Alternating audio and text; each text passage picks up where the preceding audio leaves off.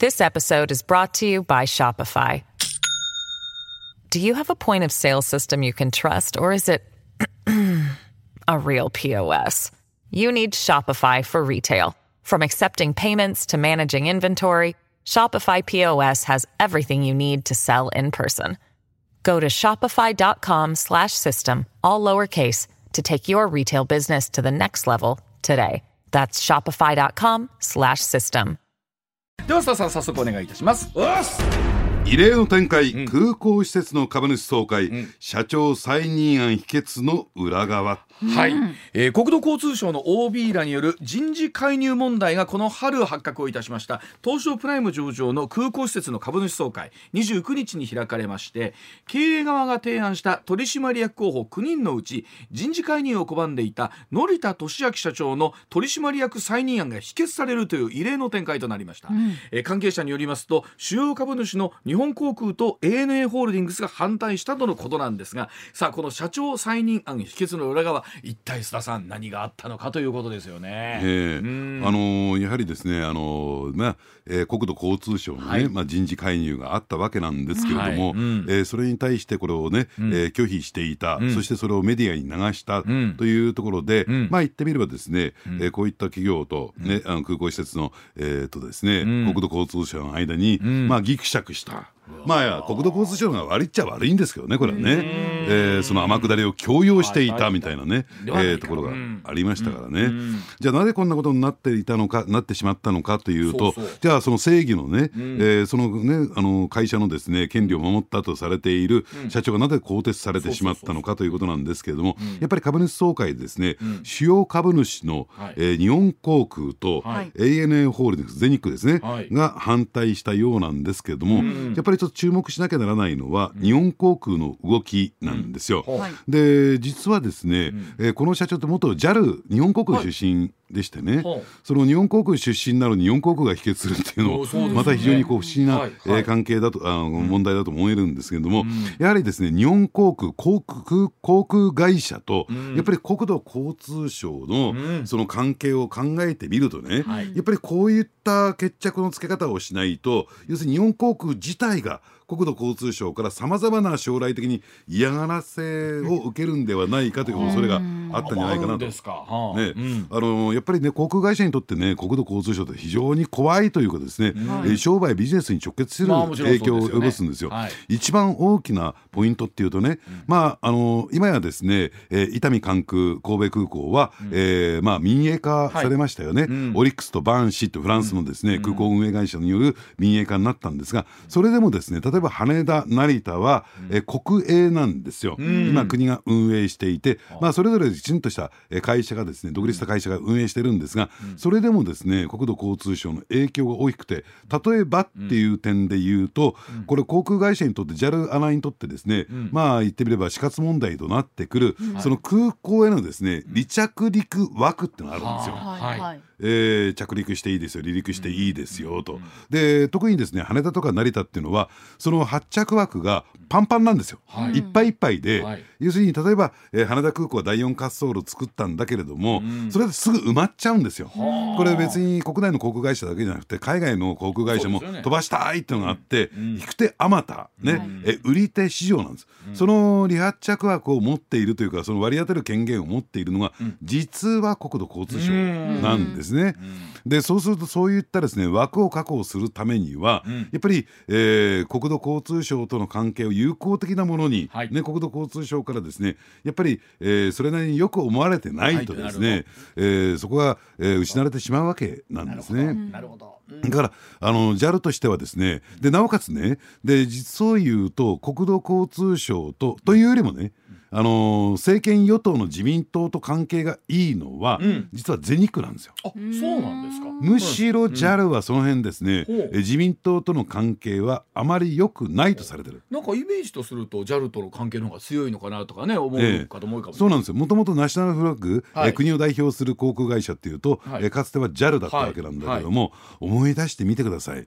民主党政権時代旧民主党政権時代に、えー JAL は経営破綻をするんです。はい。ねね、んでその後に送り込まれたのが、ん。稲森さん、えー京セラのね、はい。で稲森さんというと例えば前原国交大臣であるとかん。あるいは小沢一郎元代表であるとか、と非常に近い人なんですよ。はい。はいなるほど。ね、でそうすると稲森さんが来たことによってあ JAL っていうのは民主党系の会社なんだねという烙印が、要するに自民党側から押されなるんですよ。どなるほど。でそれを機会としてですねそれチャンスとしてですね、全日空はぐいぐいとですね自民党に接近をしていく、ん。中でもですね一番、えー親密な関係を築いたのが、えー後に、えー官房長官総理になる菅さんなんですよ。そうなんですね。菅さんの覚えめでたいそういう会社なんですなるほね。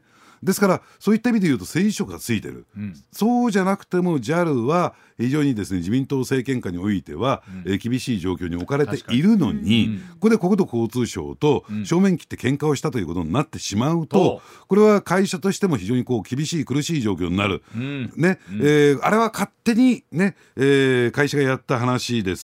This episode is brought to you by Shopify.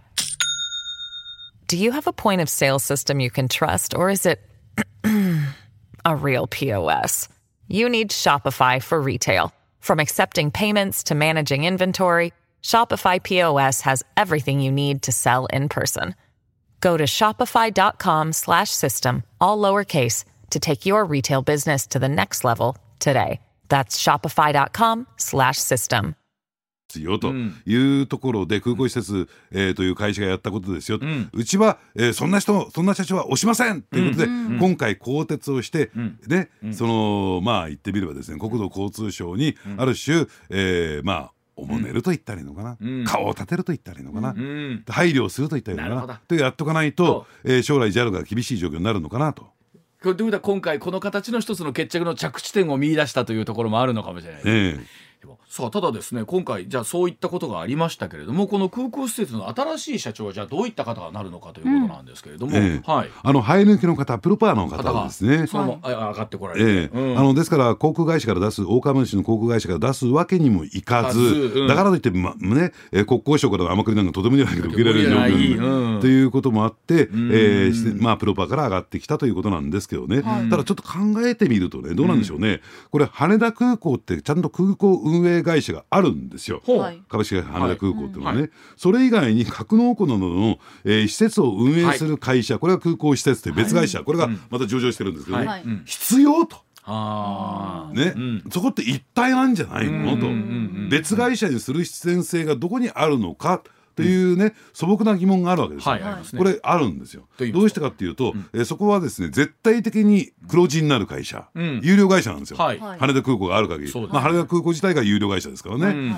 で必ずその格納庫使いますから航空会社は、そうですね。そうするとその黒字になる会社を別会社にしておくことで、国土交通省そこのね、えー権益を持っている国土交通省は有力な天下り先になるじゃないですか。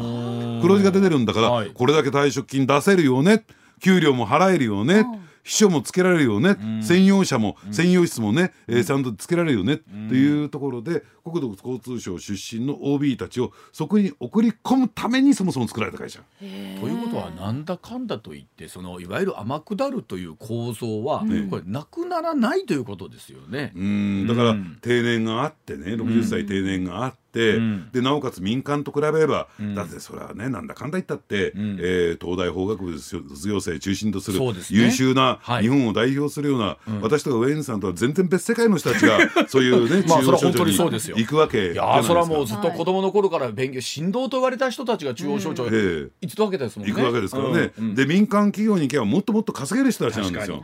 でそれがえやっぱり役所に行ってね、そのねやっぱり国家天下国家のために働くというねモチベーションあるにせよですね、はい。でも所得収入を考えてみるとちょっとなんか損してるよね。そう。ですよね、それだけ賢い方だと、ええ。うん。そうしないようにするためにやっぱり役所を辞めた後は天下りで処遇しますよというところもワンセットなんですよ。ちゃんと障害賃金障害賃金確保しますよはい。っていうことを言うと、うん。かでも実際に国としてみればそういうことをやめていきましょうという動きになってるわけですよね。うん。まあ建前はね、うん。えそうやって思うとあの公務員の方ってね僕本当大変だなと思うのはさっきね須田さんにお話聞いたらあの多くの公務員の方がそこ講師みたいなとこしっかり分けておられて、本当会食一つ取ってみるとものすごいデリケートなんですってね。ええ。うん。今あの接待問題がね、はい。一頃問題になりましたから、うん。あの民間の人間と飯を食う時は、ん。自分全部自分で出すんですよ、はい。自分で出すんですが、うん。3000円まで。はいね、はい。3000円までっていう上限があるんですよ、はいだからね飲み放題について3000円の、この間行ったのよもう。もうあるんそしてですか？ええ。あるんですか？ココースでどんなコースかと思ったら、はい。最初山ほど唐揚げが出てきて 次山ほどですねフライドポテト出てきて。そうフライドポテト出てきますね。で、はい。最後のし締めが塩焼きそば具のない塩焼きそば。えそれ3000円？3000円飲み放題。飲み放題？で飲み放題えどこでやってるんですか？赤坂で。赤坂で、霞が関のすぐ近く本当にもあるんですね。ええ。いやっていうかそれそれ3000円でできますの？まあできるのか。えだって3000円飲み放題ってもう大阪でもなかなか探せないですよ。えだから後になって、ん。えー今度そういう会合じゃない時に行って、ん。まあよく使うからって行くんでしょうね。でもやっぱりそういう風な文化の中でできてるんですね。やっぱり、あの役所が集ま集まりますから東京は。はいは。いええ。ええ。うんそうか公務員の方用に3000円。唐揚げ飲み唐揚げセットがあるということなんです。ね。もう唐揚げ食べてはい。バーボンのね飲み放題飲みたかったらちょっと僕はお店教えますよ。でもね僕思うんですけど本当に公務員の方ってはい本当大変だと思うんですよ。うん。あのなんかあったら公務員バッシングみたいなのって多かれ少なかれあって、はい。大半の人たちは本当に真面目にね、ん。やってらっしゃってという中なんですけど。でしかも中央省庁になると定時で帰られないじゃないですか。そうだでしかも一番あれだねあの福利厚生に対してね書いてある厚生労働省が一番遅くまで働いてるなんてお話ありますもんね。いや大変だと思いますけどね。ね、であのそれこそ国会集とかなんていうともうじゃあ答弁あのあでレクチャーするのにも夜中まで残って文書作られるんでしょ？そうですね、うん。で国会議員のところにね、はい。えーまあ、説明にも行かなきゃならないし、はいはいもう大変だと思いますよ。でその省庁の周りにはタクシーがこう横付けされててこれも一回あったじゃないですか、はいはい。その中でカラオケが歌えるとかビールが出てくるそうそうそう。タクシーが出てきたってあれええ本当なんですよね。あれ本当ですよ、へだーからそうすると利用してもらえるじゃないですか。たチケットで帰れますからね、はいはいはい。でところがそれが便宜給与になってんじゃないかみたいな問題が起こったりあありとかました。うん公務員に対してね、はいはい。ああ僕は私は企業努力とかタクシーの企業努力だと思いますけどね。いいじゃねえかそのぐらいやったってみたいな。でも確かにじゃあ同じある中でどれ乗るかって言ったらああそこ乗ったらそうそうそうそう。そう。出してくれるからって、はい。でもよかったよねウェンさんお互いに公で何が？務員にならなくて。僕らねえ永遠になれないから。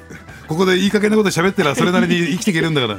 我々は放送という電波をお預かりしてるわけですからそんな。に